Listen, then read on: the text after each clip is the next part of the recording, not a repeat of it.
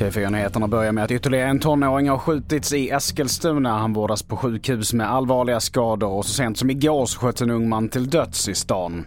Även i Kristianstad så har en ung man skjutits under natten och enligt polisen så har han allvarliga men inte livshotande skador. Polisen i Region Syd undersöker om det finns ett samband mellan skjutningen och vad de kallar aktiva konflikter i området.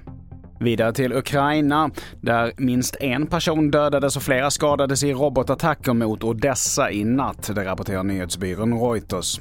Flera byggnader, bland annat en katedral i hamnstaden, skadades i angreppet och sammanlagt fick 14 personer, varav tre barn, föras till sjukhus. Räddningstjänsten söker efter ytterligare skada i de angripna områdena. Till sist, Israels premiärminister Benjamin Netanyahu har i natt nu lagts in på sjukhus för att få en pacemaker.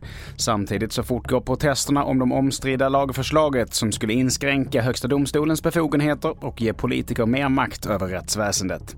Netanyahu hoppas nu vara på fötterna till måndag och då vara med när det israeliska parlamentet Knesset ska rösta om lagförslaget. Fler nyheter hittar du på tv4.se. Jag heter Mattias Nordgren.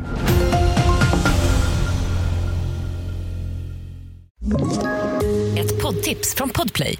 I podden Något Kaiko garanterar östgötarna Brutti och jag, Davva, dig en stor dos skratt. Där följer jag pladask för köttätandet igen. Man är lite som en jävla vampyr. Man har fått lite blodsmak och då måste man ha mer.